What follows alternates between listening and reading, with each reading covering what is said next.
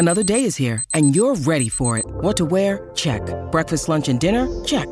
Planning for what's next and how to save for it? That's where Bank of America can help. For your financial to-dos, Bank of America has experts ready to help get you closer to your goals. Get started at one of our local financial centers or 24-7 in our mobile banking app. Find a location near you at bankofamerica.com slash talk to us. What would you like the power to do?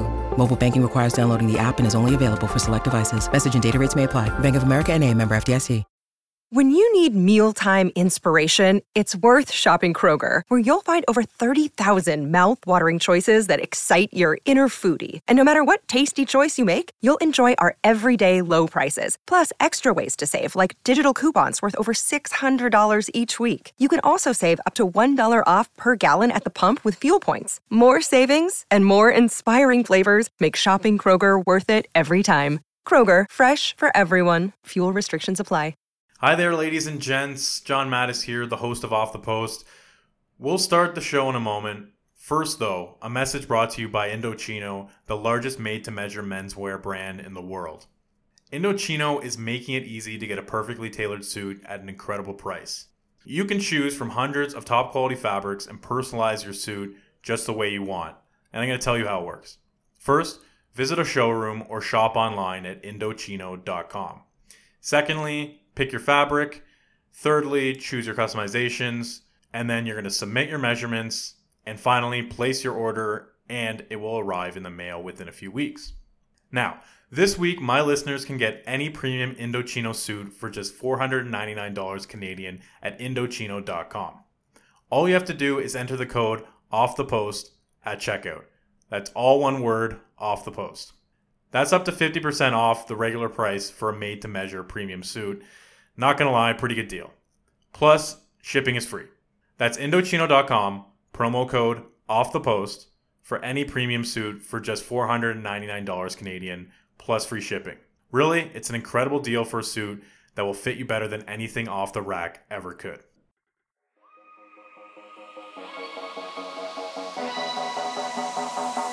From the center of the hockey universe, this is the Off the Post podcast.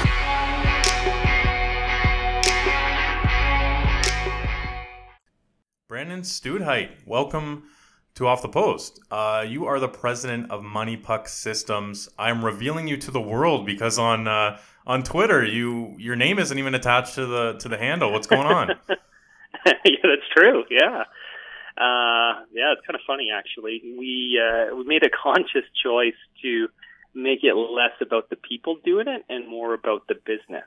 Um, you know, my partner and I, when we started this thing, we're actually pretty well employed people. Uh, we're not looking for for NHL jobs uh, necessarily. I guess if somebody offered you something really great, you might take Yeah. it. But uh, yeah, no, we uh, we're more interested in actually kind of doing our own thing and, and staying in the uh, the private sphere. So yeah, there you go. Well, I'm, so I'm having you on today, uh, and and this is sort of a a long time coming. We we've been talking about uh, doing this for a month or two, and and we finally figured out a time that works.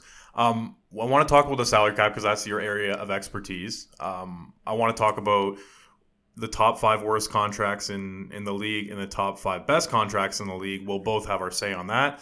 Um, I also want to talk about uh, the second contracts coming for Auston Matthews, Mitch Marner, uh, William Nylander, Zach Werenski, Patrick Laine. That that that new wave uh, over the next couple of years. But first, let, let's talk about Money Puck systems. So, give me your elevator pitch. Sure. So Money Puck Systems, what we're able to do is we're able to take, excuse me, any metrics that you've got uh, around player performance uh, and expected, you know, cap hits and, and how that changes over time, and automatically convert that into an intrinsic value for a player. So if you think back to, you know, if you've ever had your house appraised or anything and you hired an appraiser, they usually come in with multiple methods, right? Like there's the comparable method that everyone's super familiar with. Well, Right. house down the street sold for X, so mine is worth X plus or minus, you know, because of this. Uh, but usually there's an intrinsic value too. So it's either you know cost of replacement or you know the income based approach because you can get so much rent and you should expect a certain amount of return. And so what we've really tried to do is develop an intrinsic method of valuation for players. So you're not stuck just doing the comp based method, right? Because there are limitations to kind of what you can do with the comp method, right?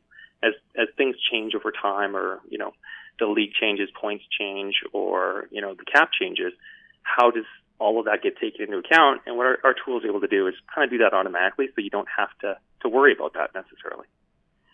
Okay, interesting. I guess you're adding uh, more context to the situation, and um, it, it's true where comparables become sort of the the main talking point in the lead up to contract negotiations, in the lead up to guys like Auston Matthews eventually becoming a free agent or an RFA, I should say, and having to sign that second contract.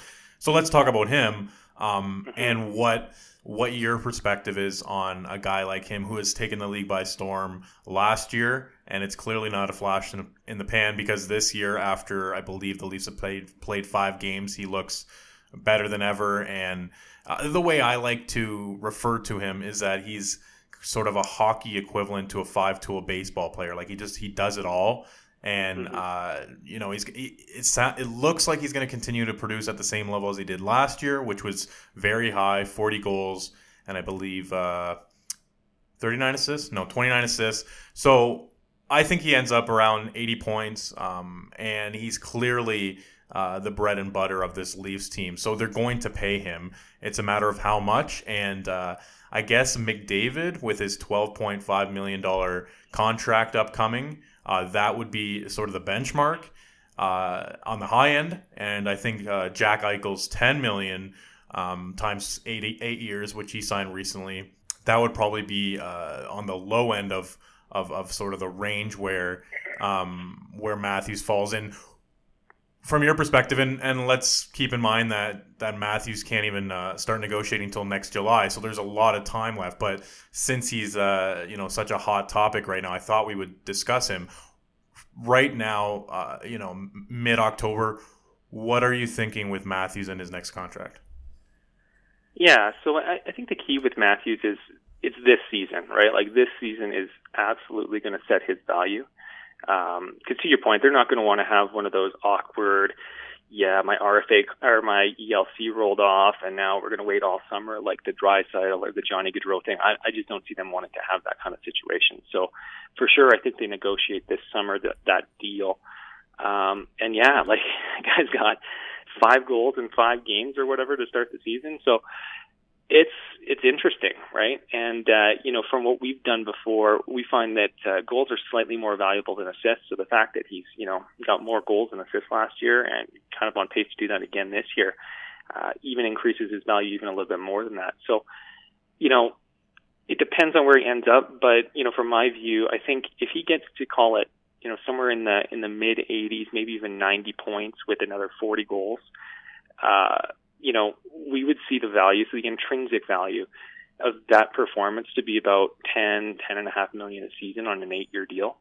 Um, the thing to keep in mind though is, you know, when players get to that level of, of talent, uh, teams are willing to kind of bend the intrinsic value up a little bit because they know they can save on on the other players, right? Like they're going to have some ELC deals, they're going to have some other yeah. RFAs, they're going to have fourth liners and third liners. So they tend to flex, right? So, you know, when I talk about last summer, we had a projected value for McDavid at about 11 and a half. We knew he'd get more than that, and he, obviously he got 12 and a half. You know, Draisaitl, we were at eight and a half, he got nine and a half. Eichel, we would say about eight and a half, and he got 10. So, you know, getting about a million, a million and a half, maybe even two million more than kind of what we project is totally fair game. Uh, would probably represent the market value for that player. So, yeah, I don't know. I think he puts up 90 points. I, I, my guess, 11 and a half. That you know, that's pretty. I just don't see anybody wanting to break the McDavid barrier.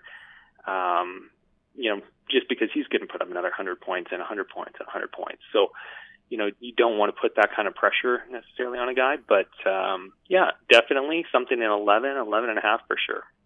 Yeah, I think Eichel's going to grow into his 10 million per year. I think he's you know, two years from now we go, okay, this is a fair contract. But I, th- you know, the mm-hmm. Sabres, what were they going to do? The guy, uh, the guy is your your franchise cornerstone, right? So there's always that perspective, that element where GMs, as much leverage as they have, because these are RFAs and they're young players that that don't really have. Uh, I guess the business leverage. They have a lot of on ice leverage where it's like, well, if you're not going to pay me, I mean, you know, what is your team without me? That sort of uh, card.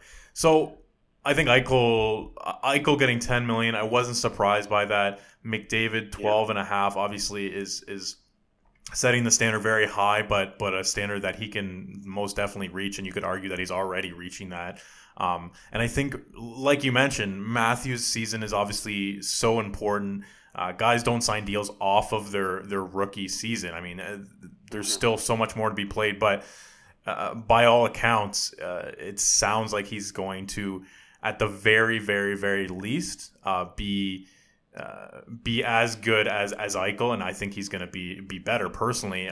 so you would think that that just sort of the the, the checks and balances point towards him being closer to McDavid in regards to money. Mm-hmm as opposed to to Eichel. So the middle point would be 11.25 uh, between 10 yeah. and 12 and a half. So I would think he's going to trend closer to 12 than than 11. Yeah, and I think the thing to keep in mind too, if you're if you're a Maple Leafs fan, I mean it's it's exciting to think you have one of the best players in the game, and I, and I do think they do.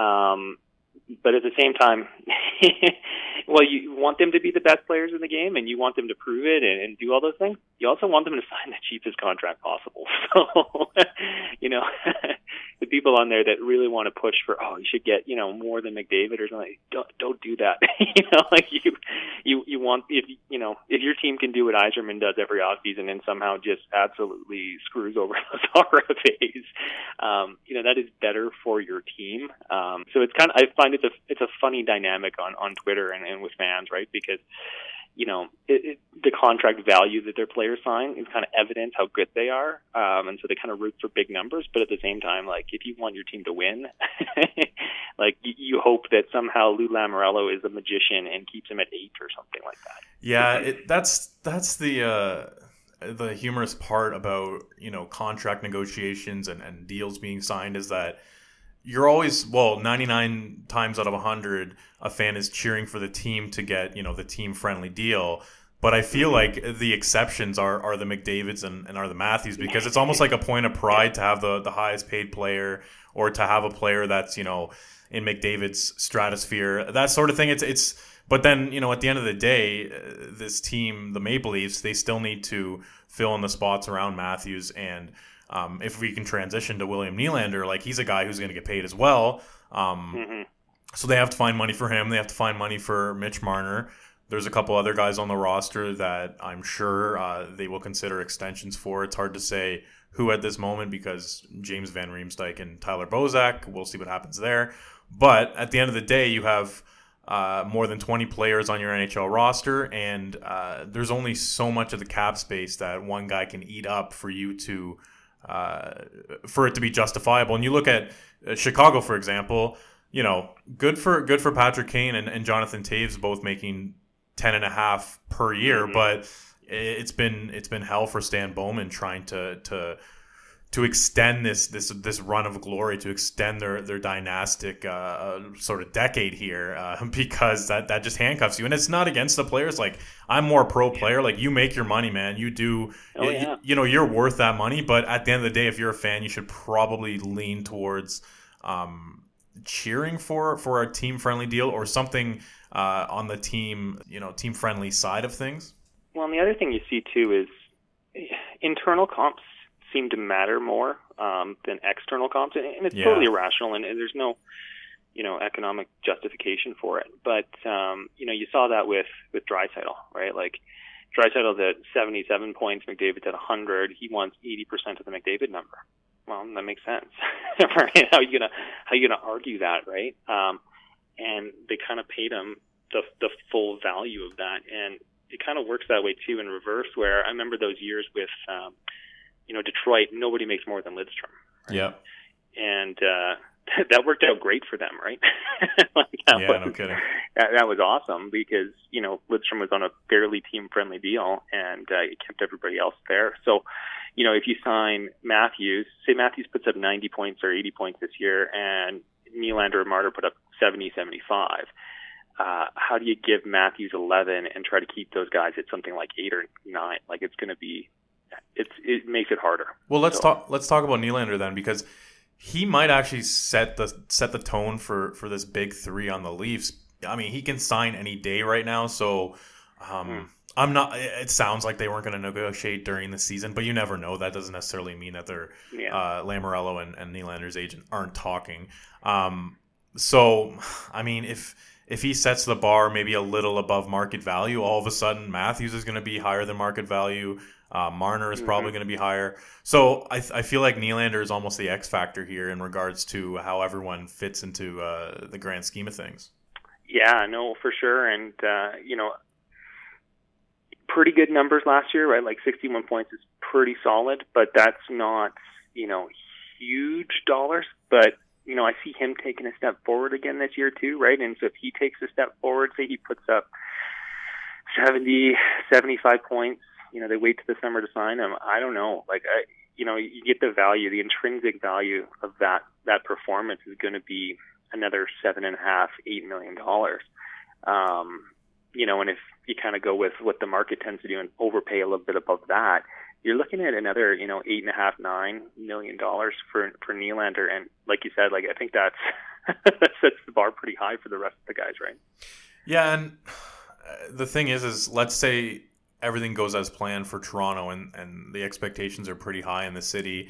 Uh, you know, easily make the playoffs and have mm-hmm. some sort of playoff run. Well, you know, to be determined how deep. But if there's still very positive vibes around the team, I mean it wouldn't be uh, out of the realm of possibility for Nylander to get slightly overpaid just based on um, the way things are going within the organization. That I don't know if uh, Lamoriello is the type to get caught up in that, but you do see it around the league. You, you know, you saw it with the LA Kings, and mind you, they won mm-hmm. cups.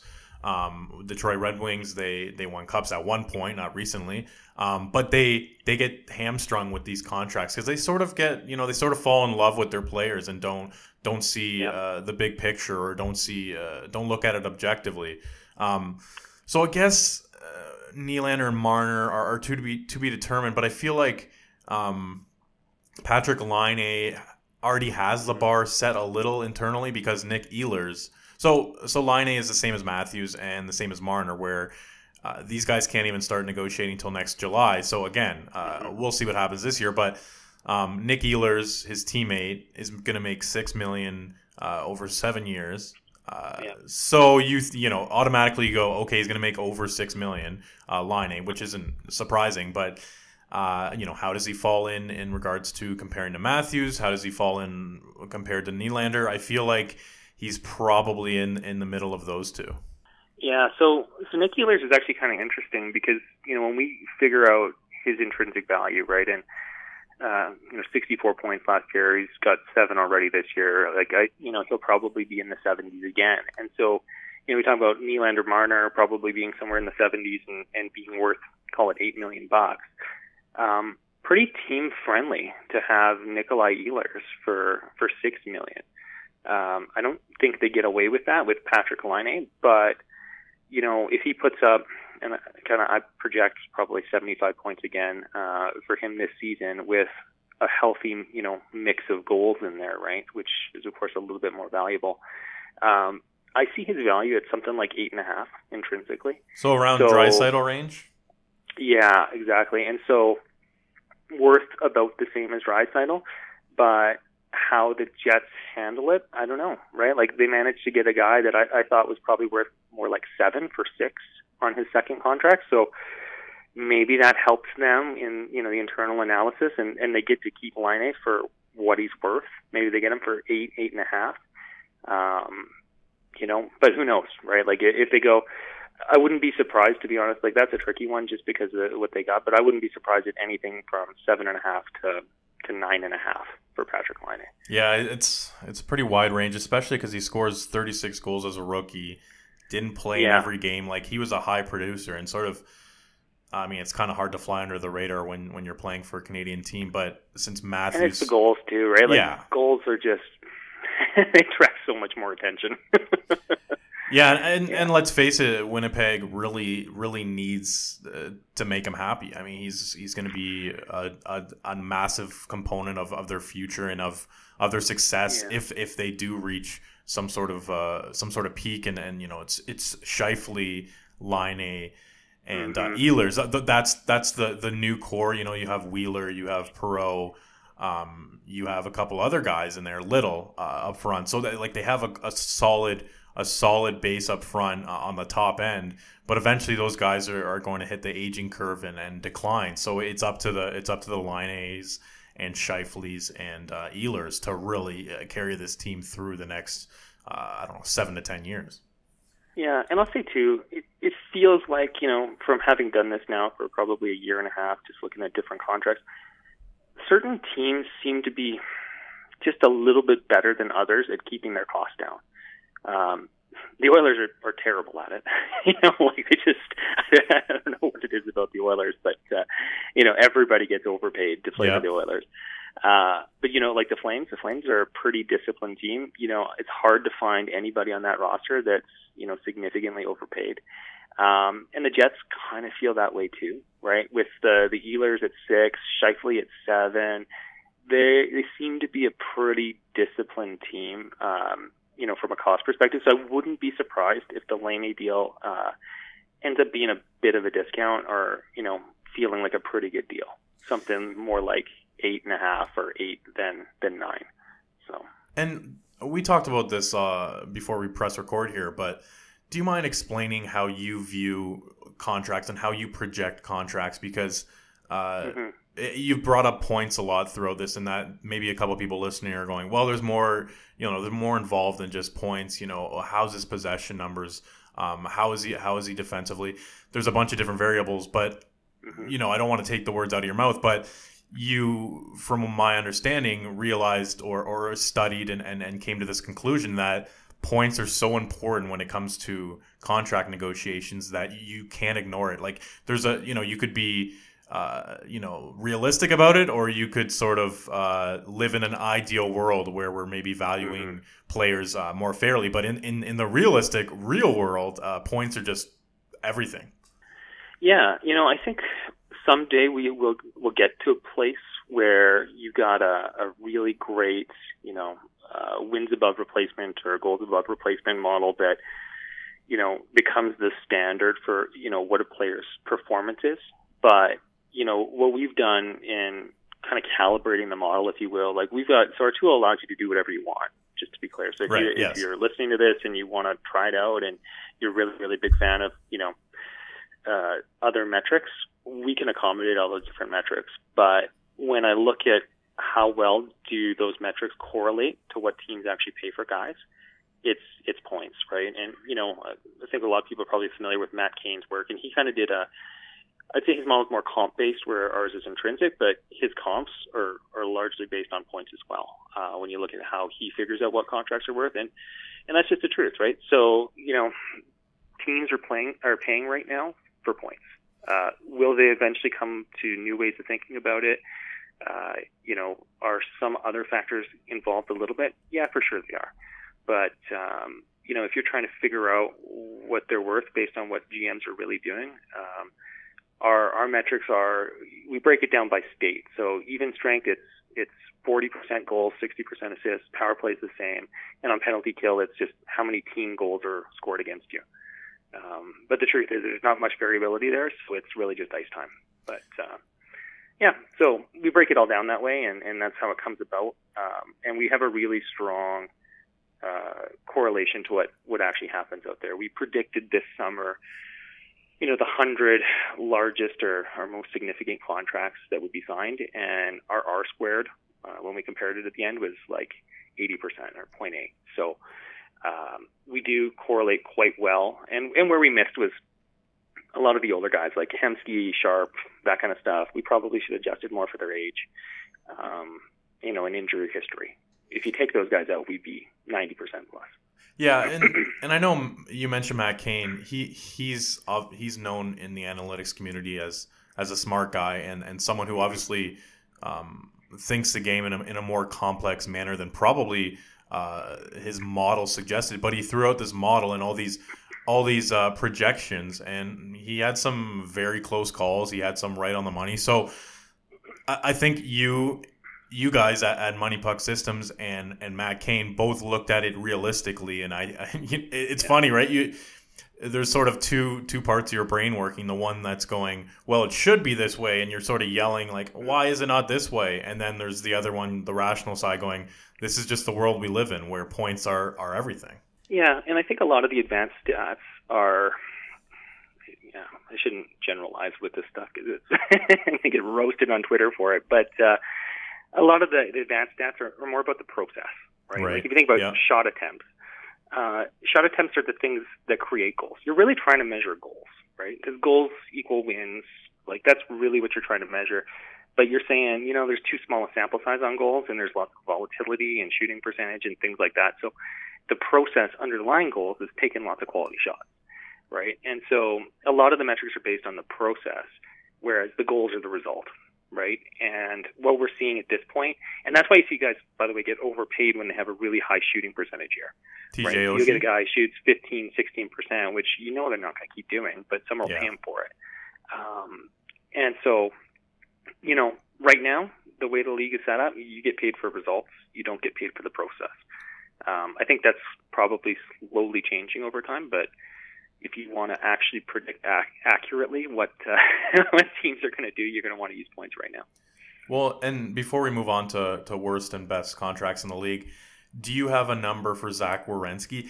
Him and I do. and the Blue Jackets can't start negotiating until next July. So again, uh, we'll see what Mhm. happens this year. But um, and before you have uh, your guess, uh, my comparable seems to be Ivan Provorov, and, and they're both uh, RFAs at the same time. But I think you know once the one guy signs, the other guy's going to sign for something similar. Um, Yeah. And Werenski, off what I've seen so far, is probably around seven million. What do you think?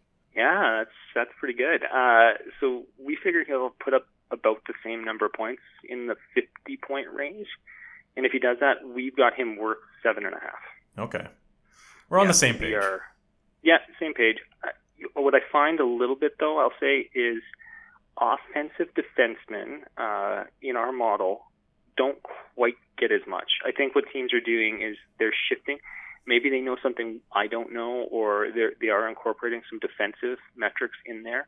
Um, but they seem to push a few dollars to defensive defensemen, so they tend to get a little less than their worth. So I wouldn't be surprised if Zach was more like a six, six and a half Interesting. uh, when he ultimately signs that deal. But I think he's worth seven and a half. Okay, let's transition to uh, the worst contracts in the league, and, and I must have uh, an opening rant here that I went to go do this, and, and mind you, I I sent you the topic, so it, it's totally my fault, but I went to go do the worst contracts. I'm looking at every team and, and trying to figure it out, and I just started making a list, and I honestly had 20 that I could pick from. That could Oh, be that could be in the top five. So you know, narrowing it down, it was was sort of arbitrary. I'm just like, well, this guy's you know his contract's longer, so you know he's you know Mhm. he's more of a detriment. That sort of thing. Like, um, there's a lot of bad contracts out there, but give give me one of the worst ones in the league uh, from your perspective. Uh, so I'm almost afraid to say it out loud. Um, Let's hear it. Let's hear it. I know it's going to be controversial. Um, but both on kind of the the amount he's overpaid on an annual basis, and because of the length of the contract, uh, I honestly I think Jonathan Toews is the worst contract in the league. Wow. Yeah, I, and I, I hate to say it, but the guy put up 58 points last year, 58 points the year before, and he makes ten and a half million dollars. Like that's Jordan Eberle numbers. Like you know, like 58 points, uh, and he's got six more years left at that price. So you know, you talk about the the Blackhawks. Honestly, when I saw those contracts get signed like, a couple years ago or whatever it was, uh, I told everybody at the time they're done. Like I don't think they can. I don't think they're going to win another cup because they've over allocated to those two guys. And you know they did really well in the regular season last year, but obviously first round exit. I, I think their window closed.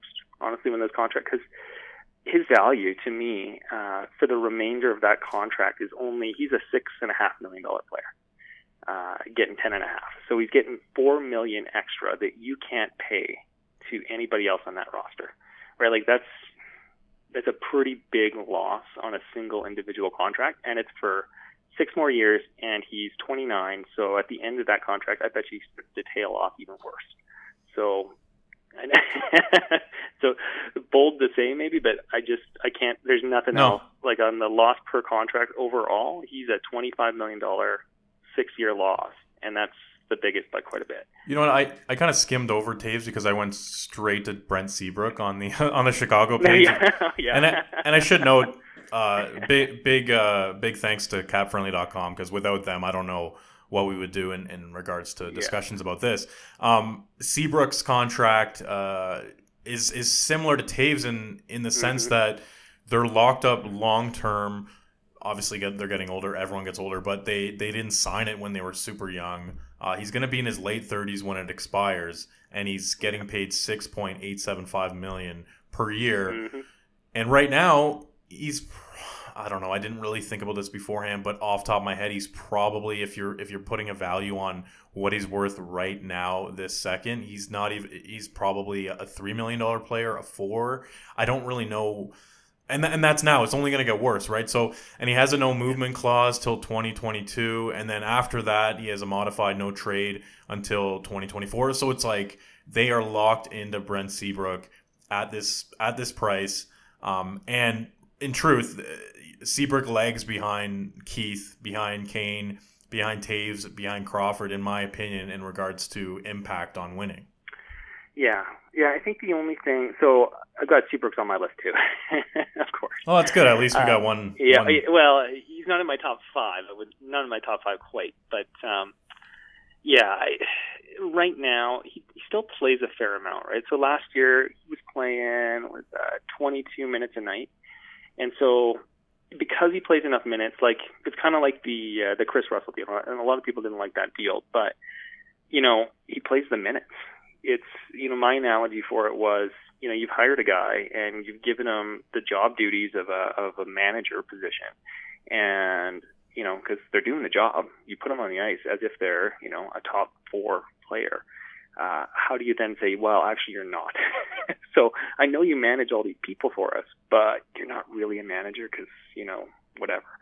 Uh, you can't quite do it, and so I'd argue that Seabrook's still probably four and a half million a year at this point. Maybe you know what I mean, like just, Yeah, just fair. purely based on the minutes. Um, still gets power play time, right? Like he got 2.7 minutes a game in power play time last year. So he's, he's hanging on with some value today. I'm with you though, like the decline's going to happen one of these days. And when it does, it's going to make it really, really ugly. But just because of the way he hangs on, um, I've only, he's only, I call him 2 million ish overpaid at the moment, which is bad. Don't get me wrong, it's bad and it's going to get worse. Uh, but there's, to your point, there's a lot of bad ones. So he didn't quite crack my top five. yeah, let, let's keep the star power going. Um, Anze Kopitar's contract, Oh, I yeah. have, I have in my top five because, and nothing against Anze Kopitar. I actually think he's he's uh, one of the better players in the world. Maybe I don't know where I would put him, top thirty, top twenty, somewhere in there. But he's getting paid ten million. He's only in the second year of that, and he's already thirty years old. Um, you know, it's it's so much of the cap to to devote to to a guy who's not in the realm of you know of Kane, McDavid, uh, Carey Price, that sort of you know layer uh, of elite, if that makes sense. Um, it's just one of those honor contracts that, that has kind of gone wrong, right? They win. The, It's sort of similar to, to Seabrook and, and Toews, where they have so much success. The GM just wants to, you know, pat them on the back and, and well, you know, maybe drop off a couple bags of money. Uh, but um, it it just it hurts to, to look at because he's a good player. He's worth a, a lot of money, but just not this much. It's a it's a really tough pill to swallow when uh, the contract's going to end and he's going to be around 35, still making 10 million. Yeah, and so he was actually number two on my list as well. Um, and this is one of those things, and I, I should have said it with tape too, but you can have a great hockey player and they're still overpaid. You know what I mean? Like those are two Yeah. different things, and and I see it on Twitter all the time where you say somebody's overpaid, and then they're like, "Well, he's such a great player." He is. Don't get me wrong. Anze Kopitar is a is a great hockey player. He had a down year last year, right? He had a you know eight percent shooting percentage, but his career's twelve. Yeah, that's not him last year. He's points. he's somewhere in the Uh, middle of, of, you know, probably 10% and the points will come, Yeah. but he, he's never going to be at the No, ten million dollar level, at least at this so- point in his in his in his career, right? A hundred percent, right? So, you know, when I look at him, um, and I kind of give him some credit, that you know what, last year I kind of wash it a little bit, kind of push him out for seven years, see what that's worth. Like he's still a seven and a half million dollar guy. You know what I mean? Like that's nothing to sniff at. Like that's that's a heck of a hockey player. He's one of the best players in the league, right? Um, but yeah, ten million, ten million. That you know, that's just a no. you know, that's that's too much. Um, and then the age thing, you know, gets you every time, right? Because I think somebody did it, and I can't remember who. It's too bad, but uh, you know, peak scoring for a forward in the NHL is at 23, right? Yep. Um, and um, most of them are just hitting kind of UFA by that point, right? And so they get paid big contracts at 23, and then maybe they hold on a little bit and they get another one at you know their late 20s. And that's just one of these deals, right? Where Kopitar was, I think, 28 maybe when he signed this deal, and it's all downhill from there, right? So he's a he's a great player, um, but he's gonna taper off, and he's already two and a half million overpaid. Like I see him being like the net present value, if you will, of that contract is probably minus twenty million dollars. Well, So- and just to piggyback on your point, um, with with overpayment. So if you look at Jordan Staal with with the Carolina Hurricanes, so he makes six million. You could make a strong argument that he's overpaid, but not by a ton. Where you can go, okay, that's justifiable. You know, Jordan Staal, very good hockey player. Okay, we'll we'll fork over a million or two more. Like that's fine. But when it's when it creeps up and, and, and those one or two million turn into three or four, that's when when the issue comes in. And also, uh, if we're talking about term, um, if you're looking at the Sedin twins in, in Vancouver, Yeah. they're not on my list because they just have one year left. So I'm going. Yeah. This is your last year of seven million per player. Um, Yeah, obviously, i i in a, in the tunnel vision, in the, in the the short term, not good deals, but they're off your books soon. So that's why I didn't include those type of guys. I also didn't include uh, David Bolland, uh, you know, No. David Clarkson because they're they serve a purpose. They're there to eat up cap space. Joffrey Lupul, Nathan Horton, they don't really count because they're they're on LTIR. So I had a bunch of uh, sort of criteria. Um, Yeah, I had a few. I, I call them honorable mentions. Um, you know, like the, like Rick Nash, right? So he's at seven point eight. What did he put up last year? Let's see here. Injury ridden, but thirty eight and thirty six the last two seasons. Um, but yeah, one year deal, right? Like there's only one year left on Rick Nash, so whatever. Yeah, you can you can eat four million dollars overpaid, but at least it's only for a season. And same with Thornton, right? Like that eight million dollar. I don't even. I mean, I get it, right? Like they didn't. They lost Marleau. They didn't want to lose Thornton too, and so whatever. Just and he's been a, a fixture at the front. It's kind of a thank you contract, right? So I, I call those honorable mentions because they're bad, but they don't really hurt the team the same way. Yeah, and I so I had a top five. I didn't really uh, spend too much time organizing, uh, you know, ranking it specifically. I just had a group, but also Yeah. it was so hard to to trim down the the top twenty that you know I, Yeah. I used a poster child for for certain types of players. So within my top five, I have Andrew Ladd, uh, New York Islanders, six years at five point five million per. I consider him an overvalued, gritty veteran, and guys that fall into that same category, Justin Abdelkader and Brandon Dubinsky. Those are those three contracts are fairly comparable, kind of similar players who don't produce a ton. They they have value, but not enough to justify the type of money that they're getting paid. Um, yeah, and I think Ladd's like, probably the worst. Yeah, you could put Leaf. I, yeah, the thing with Lucic is that he is a good like. I guess they're all they're all quality NHLers, but it's just it's the number and and and also sometimes a term. Um, Yeah, yeah, exactly, right? Like all those deals are. if we start to go down the, they're overpaid. Like, cause I, I think Ladd, if if he could keep playing like he is, he's getting older too, right? He'd be worth now. I'm projecting just talking about four and a half million. So he's overpaid by a million and a half, and it'll probably get worse in the back part of the contract. Um, but man, there's I don't know, thirty of those deals out there. yeah, well, I, I see Ladd in it. You know, the fact that he has so much term left that that's the main thing. And then you look at five point five, you're like, ooh, this is a bad one. Um, yeah. what about uh, Zach Parise? That's got to be in everyone's top five. Yeah, that was that was number four on my list. so, um, yeah, like what did Zach put up last year? So Zach had 53 points in two years ago, 42 last year. He's 33 years old with eight years left, Oh, and even if he could keep putting up 50 points a year uh, for the remainder of the eight-year deal, he'd only be worth five and a half, and he gets seven and a half. So you're at least a two million dollar overpayment every single year for eight years, and at the back half, it's probably like four million dollars overpaid. And then when he retires early, you get all the recapture. So yeah, that one's pretty bad. yeah, him and that those matching deals that Ryan Suter and Zach yeah. Parise signed, uh, they just they that's gone horribly wrong. Uh, Suter you can justify to an extent, but he's in the same boat. Yeah, the Dean man, he's not going to drop off quite as fast. Yeah. You know what I mean? Like there's a chance he's playing at 38, 39 years old and doing okay. But yeah, like a forward, a smaller one too. I just that's gonna that's a tough one. And a guy who's battled injuries. Um, yeah. And if we can circle back to the the, the Canucks and the Sedins, their uh, their flavor of the week uh, third third member uh, last year, Loui Eriksson mm-hmm. gets signed to to this deal, five years, uh, six million per is what he has left. Um, I mean, it, it, there's a couple guys who fall into this uh, into this category, sort of, you know, have that one big year, and then a team just really wants to to grab them off off, off free agency and slot them into their lineup, and they just end up sort of. Uh, not being able to control themselves in the negotiation, or, or, or you know, Eriksson obviously had some leverage, right? But yep. at the end of the day, it's a pretty bad contract. Um, he hasn't done much since he's been in Vancouver, and uh, they have him for, for a while here at six million and, no move until 2020, and then a modified no trade until 2022. It's it's it's something that that's gonna hurt them. Uh, I mean, they're rebuilding, so I guess having one or two bad contracts isn't the end of the world. But yeah, and when I you know when they signed that one, he's coming off 63 point season, right? Uh, you know, again, you know, I think we mentioned it earlier. He, he shot 16.3 percent that year, um, and then he he regressed super hard. Like la- like yeah.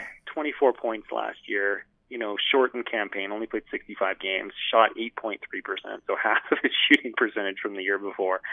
Um, I don't know, like he's one of those guys. He probably could have contributed, uh, you know, five million in value to the team uh, it just didn't work out, right? Like it was, it wasn't a good gamble necessarily. Like it was kind of a known, I'm paying too much and I'm giving them a little too much term, but it worked out even worse than that, right? Like it, you know, um, because it, you know, to me, it wasn't all that much different than say the the Lucic deal, um, where okay, yeah, it's too much term and then maybe it's a tiny bit too much money. Um, but you know, hopefully get a, a few good years out of them, right? Maybe you know three or four good years, and yeah, when the first year of the contract ends up being 24 points. Yeah, I think it's um, just more so the fact that they like targeted him to be the Sedin's, you know, third member, and then it just completely uh, yeah. implodes, and then you're like, well, can you produce on another line? And then he doesn't, and it, I mean, like again, with all these contracts, I guess they all have a chance to redeem themselves. But at this point, this Loui Eriksson deal does not look pretty. Yeah, well, and actually, I was looking here, and uh, through the first four games, his ice time is down to like 12 minutes a night. So yeah. they've really shuffled him down the order like that. But yeah, it doesn't. At least they're they are going to be rebuilding here for the next little bit. So not not like a it's not catastrophic to their Stanley Cup chances. I'll let you uh, finish your top five, but I have a couple guesses um, before okay. you start. Are Dion Phaneuf or Bobby Ryan uh, one of the oh, players. okay, yeah. So Bobby Ryan's fifth, and I don't even I don't even feel bad saying it because he knows it. I just I loved that when uh, I don't know the expansion draft and. uh he wasn't protected by Ottawa, and he's like, "I'm not going anywhere." like, it's good to be self-aware, right? uh, and it's another one of those like he's okay. He's a, a okay player, right? Like he's an okay player. Uh, what did he put up? Yeah, injury shortened, but 56 points two years, 25 last year. Um, he's worth four and a half million, probably something in that range uh, for the duration of the deal. But yeah, seven and a quarter. like, yeah, there's no doubt that uh, Vegas wasn't going to take that uh, that contract on, right? And, and you see that, like at least I got to give you know NHL GM a lot of credit on this one.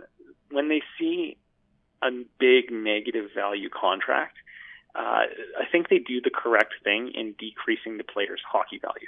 Yes. Right? Because you're looking at Bobby Ryan, you can acquire Bobby Ryan, who's a pretty good player, uh, for for nothing. it literally doesn't cost you anything but the opportunity cost to pick somebody else. Um, and they correctly avoid it because he's a negative, you know, contract value. Um, and you saw the same thing with Luongo. I remember when they were trying to trade Luongo, and Luongo was still a good goaltender. He still had a lot of good years. Like, he played pretty good for Florida uh, when they finally did trade him. But the trade value had gone down so far, and you know you see it too with um, even Jordan Eberle and Taylor Hall with the Oilers, where the contracts were a little too rich, maybe, um, and therefore, you know, the trade value that you can get back decreases. And so, yeah, Bobby Ryan is, you know, and he's an extreme example of that, right? Like if you're losing two two point eight three million dollars a year uh, on that contract, yeah, that's that's tough.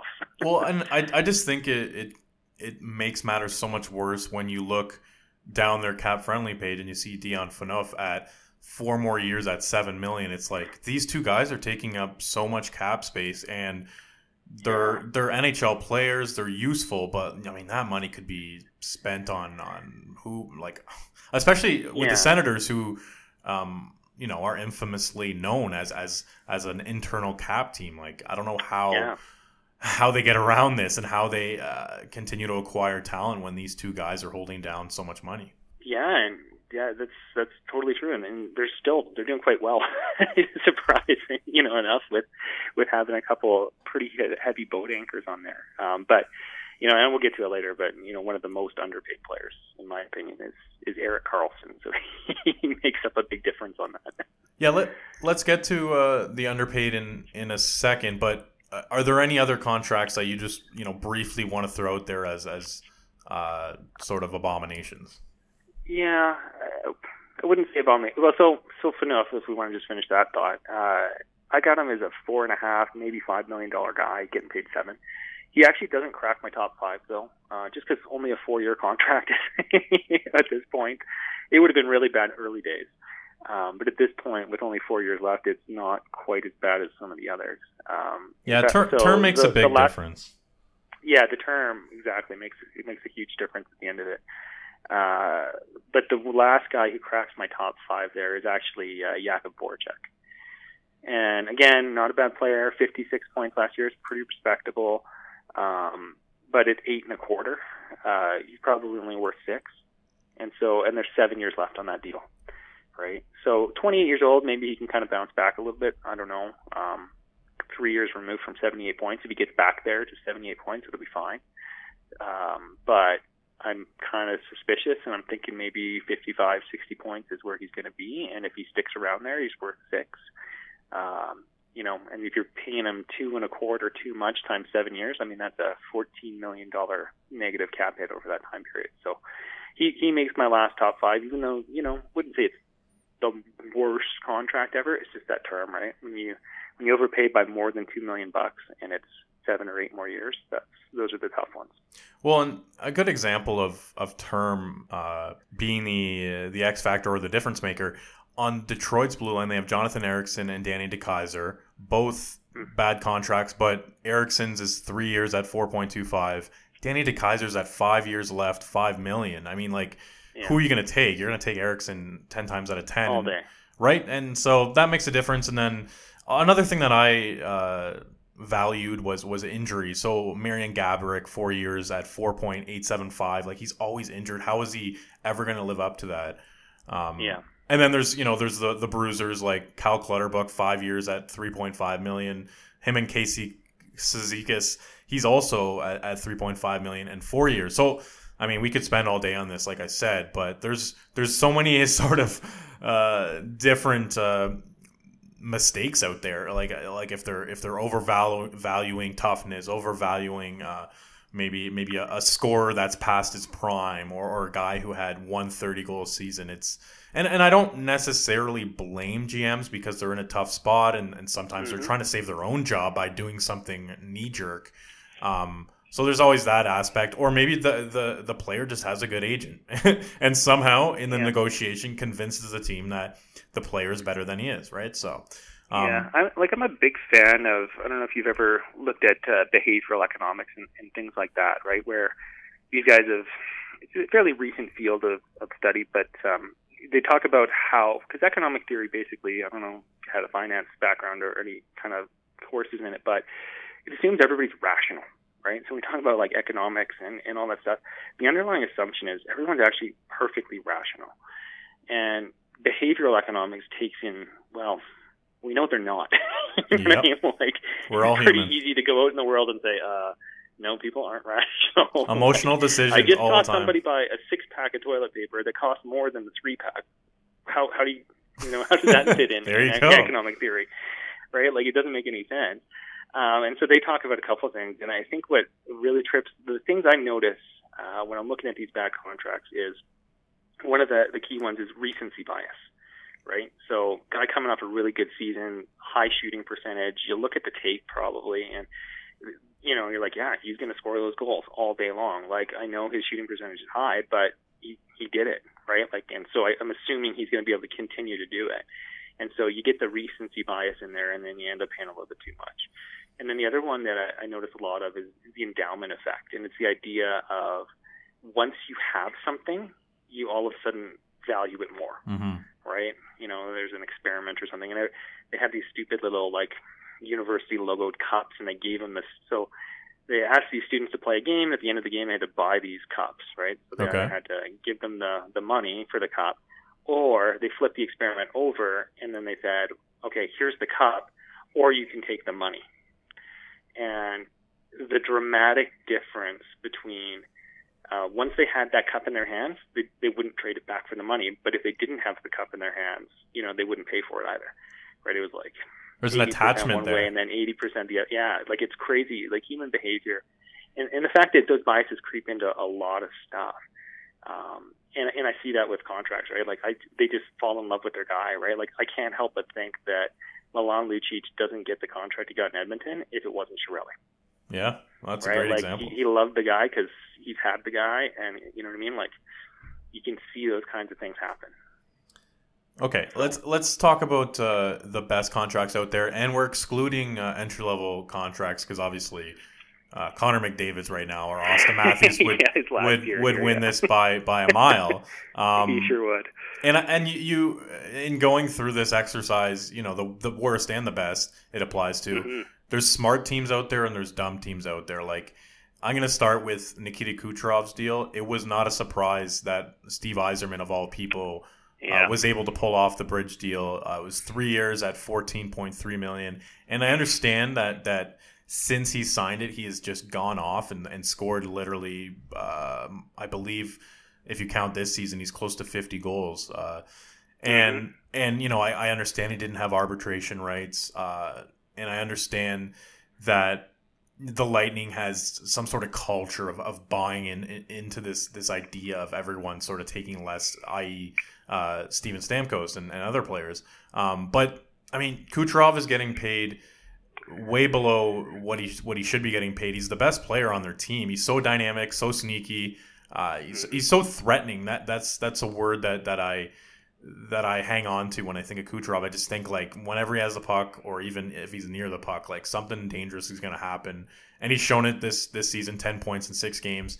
And uh, to to to add to to the to to the situation, he's only twenty four. Like this guy is yeah. is I, gue- I mean I guess you could say he's in his prime now, but like it's not like they signed him uh, to a bridge deal when when he was when he was exiting his prime or something. So um, as of now, he he's a great bargain. He's going to get paid obviously uh, when his deal comes up, and we'll see what happens there. But he was he was high on my list of, of best bargains.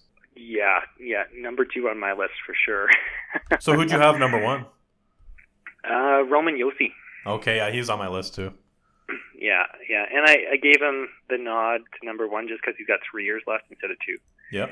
Like the only the only complaint about that Kucherov deal is it wasn't long enough.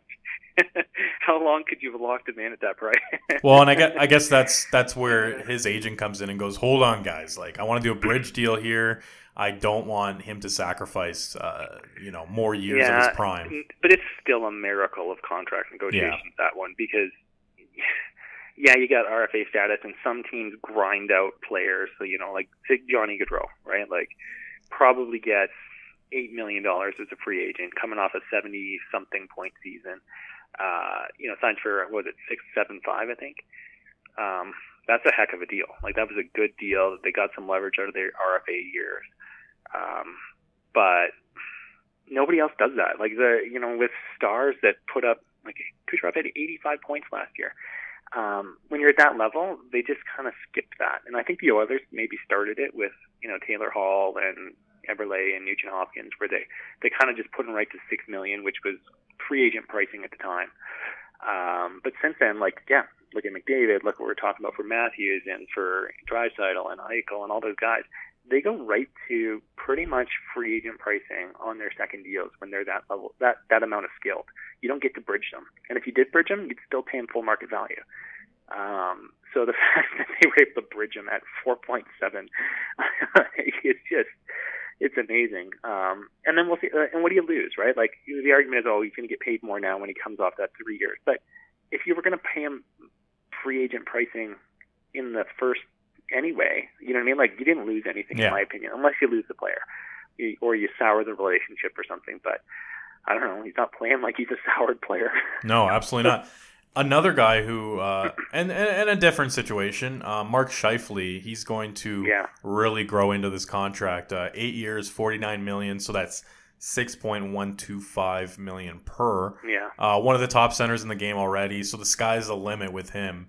And uh, you alluded to it earlier in the show where Winnipeg maybe has a handle on on how to uh, I don't know if it's convince players to take less money, but but some sort of there's something going on there where they figured out to get some loyalty out of out of Scheifele and and Laine and Ehlers. And Yeah. I don't I don't know. At the same time, uh, Cheveldayoff signed him before uh, he really broke out. Like last season, you could argue was was was when Scheifele became a household name, similar to Kucherov. Um, and and since Kucherov plays in Tampa, a lot less people know who he is. But um, I think Scheifele, that contract was a great example of of a GM taking a risk with a young, promising player. Yeah, I think that's that's what the Oilers kept hoping they were going to do, right? when they when they did theirs, they had those guys, and you know, I think they signed Eberle when he put up 76 points, and then he kind of dipped, right? Where it's Yeah. kind of been the opposite for the for the Scheifele contract because he was at put up 50 and then 61 and then 82, right? So he's kind of kept going and getting better, and yeah, I'm with you. I think he's worth if you had to re-sign that contract uh, seven years, he's worth, in my opinion, like eight and a half, and then you probably end to pay him a little more, like we were talking about earlier. So, I mean, that's probably a three million dollar less than you'd have to pay kind of contract right now, So and seven years long. Let's hear uh, the rest of your list as we as we wrap up here. I've I've said my piece. Uh, I would imagine though to, to lead into your list, uh, Mr. Sidney Crosby's on it. Uh, doesn't crack the top five, but yeah, he's in there for sure. Um, the only thing that bothers me a little bit is he is 30 and he's got eight years left. Um, but right now, I mean, if you're going to sign him right now, he's McDavid value, right? So at least for the next three or four years of it. Um, but yeah, he's in the top 10 for sure. That's such a great value. And, and it actually, you know, another thing I kind of talk about fairly often is I actually think for the Oilers, because of the way contracts work and how the cap keeps going up every year, it's the back part of those contracts. When you look at like Malkin's on the back half of his nine and a half, Crosby kind of signed a Yeah. sweetheart deal before things really inflated. Um, it's when those guys start to get undervalued uh, in their later part of their contract when the window really opens for them to get like I think the Penguins have three or four more years left in a cup winning window. Like they might actually actually be a dynasty. Um, you know, where they win three cups inside of five years or something like that. So Very possible. um, I, you know, I think that's unfortunately for the Oilers. I think they're going to struggle here for the next few years because they've committed so much. But I think the window truly opens on years five, six, seven, eight of the McDavid deal. Um, but but anyway, so I digress. Uh, the other guys, Roman Josi. I mean, I love that contract. 61 points two years ago, 50 points as a defenseman last year. Uh, only makes four million dollars. Uh, you know, he'd be worth seven and a half on the open market right now on, on a three year deal, which is too bad for them that that's all he's got left, but, uh, you know, great deal. Erik Karlsson, man, like that guy, I don't know. Is it- you know, is he he your produces. is he your number three best player in the world if it goes? Uh, you know, decide on Cro- Crosby McDavid. Let's say they're tied. Is number three uh, Erik Karlsson? Yeah. Oh, For sure, and and I don't know. There might be an argument to be made that he is the most valuable player in the world. Um, just in the sense of when you look at so when I look at a forward, the average NHL centerman I think puts in 1.6 or 1.7 points per 60 minutes, and yeah. Crosby and McDavid are are like almost double that, right? Like they're 3.2, three points per 60 minutes. That's pretty impressive. They're they're twice as prolific at scoring than the average centerman. But Erik Karlsson's like three times better at scoring than the average defenseman. And I don't think he gives up anything defensively. Like you can make the case that maybe Brent Burns can't be trusted defensively and so he puts up lots of points. Yep. But really he's kind of a fourth forward out there. You know, I've heard things like that said. I don't think he can argue that with Karlsson. I think he plays a really solid defensive game. He doesn't give anything up. He's on the ice way more than McDavid and uh, Crosby can be, just given the nature of the defensive position. I don't know. Like, you know, when you run him in the tool, he is he is prolific. Um, you know, he when he signs his new deal, if he signs more than McDavid, I would be okay with it. He won't, right? Just the way that the the market works, mm-hmm. to be somewhere underneath McDavid, but I'd have no trouble giving that guy the max. Like it's crazy how much he produces. Is and what the... you'd give up if he if he dropped out of the roster, would you be able to replace those points? No, no, no chance. Yeah, I mean, you look at their playoff run and and what they accomplished. You take Karlsson out of the equation, maybe they get swept in the first round instead of going, uh, you know, to within a goal of the Stanley Cup final. Like it's that it's that impactful what he what he does and what he's able to to bring every night. And and you hit on a big point that like this guy plays thirty minutes a night. Yeah, let you know, not every night, but but you know, come playoff time, he does.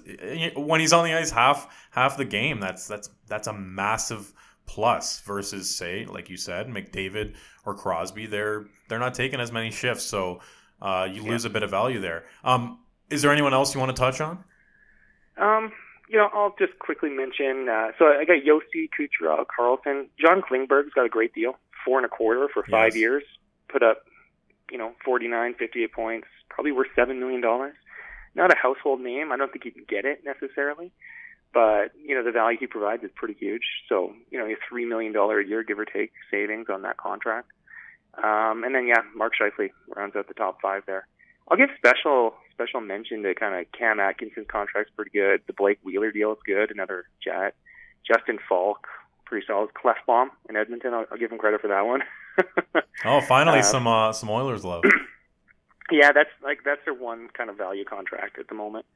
Um, yeah, JVR's deal pretty cheap. He's going to get a raise, I suspect, and probably a different team. I would imagine. Yeah, most likely.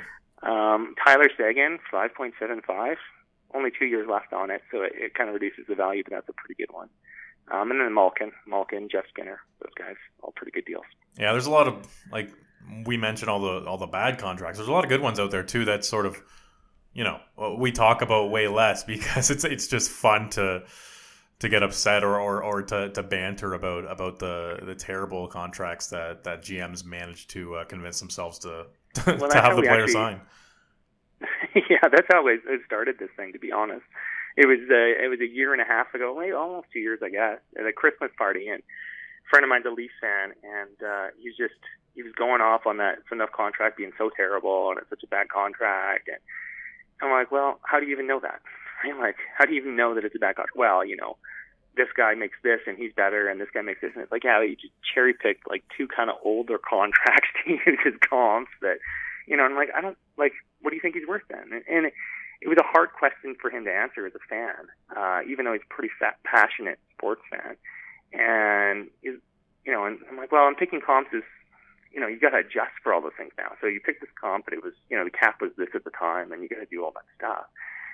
And he said, well, and I'm like, I'm not really sure comps are the best way to do it. Like, there's got to be a, a more fundamental way to do it, right? When people are complaining about contracts. And so, um, yeah, that's how we got started. Actually, arguing about Dion Phaneuf's contract. I mean, he's over. That's how all, all, great things. That's how all great things start, right? When you're arguing about uh, double Dion Phaneuf. yeah. So t- tell tell the listeners about Money Puck Systems. How can they find it online? How can they find your Twitter? And what exactly does the tool do? Yeah, so what we've got right now is uh, you can find us at Money Puck Sys uh, on Twitter. That's that's where we're the most active. We'll okay. we'll make comments on all the contracts. Anybody gets signed, anybody who's rumored to sign. Uh, if you're, you know, looking for our opinion on it, we're we're on Twitter, constantly tweeting all of that stuff. So it's pretty good. Encourage you to follow us if you can. Uh, otherwise, you know, we write a blog on our website, but you can also sign up for the tool. And so we're looking for at this point in the game, you know, ultimately how we probably make money on this or, or do something in the future is, you know, doing some consulting work or, or doing different things for teams or agents or whoever. Um, but at this point, we're really just looking to, you know, expand the number of users we have and, and the people who are looking at our stuff and, and help make us better, right? So if you want to sign up for the tool, it's all open access right now. Uh, if you want to find kind of the, the metrics we use, so you can kind of recreate what we've done, um, but it's all there, right? Like it's a, it's definitely a very powerful tool at the moment uh, that you know is meant for kind of a if you really want to forecast out, you want to get nitty gritty and say, I can think he's going to put up this and he's going to do that and he's going to do this. You can run all sorts of scenarios and, and kind of try it out. And we'd love for as many people as possible to be trying our tool and, and helping us, you know, provide feedback and make it better. So awesome. Uh, thanks, yeah. Brandon. I, I, appreciate you coming on, and we'll have you on uh, a couple months down the road, probably. Yeah. Thanks so much for having me.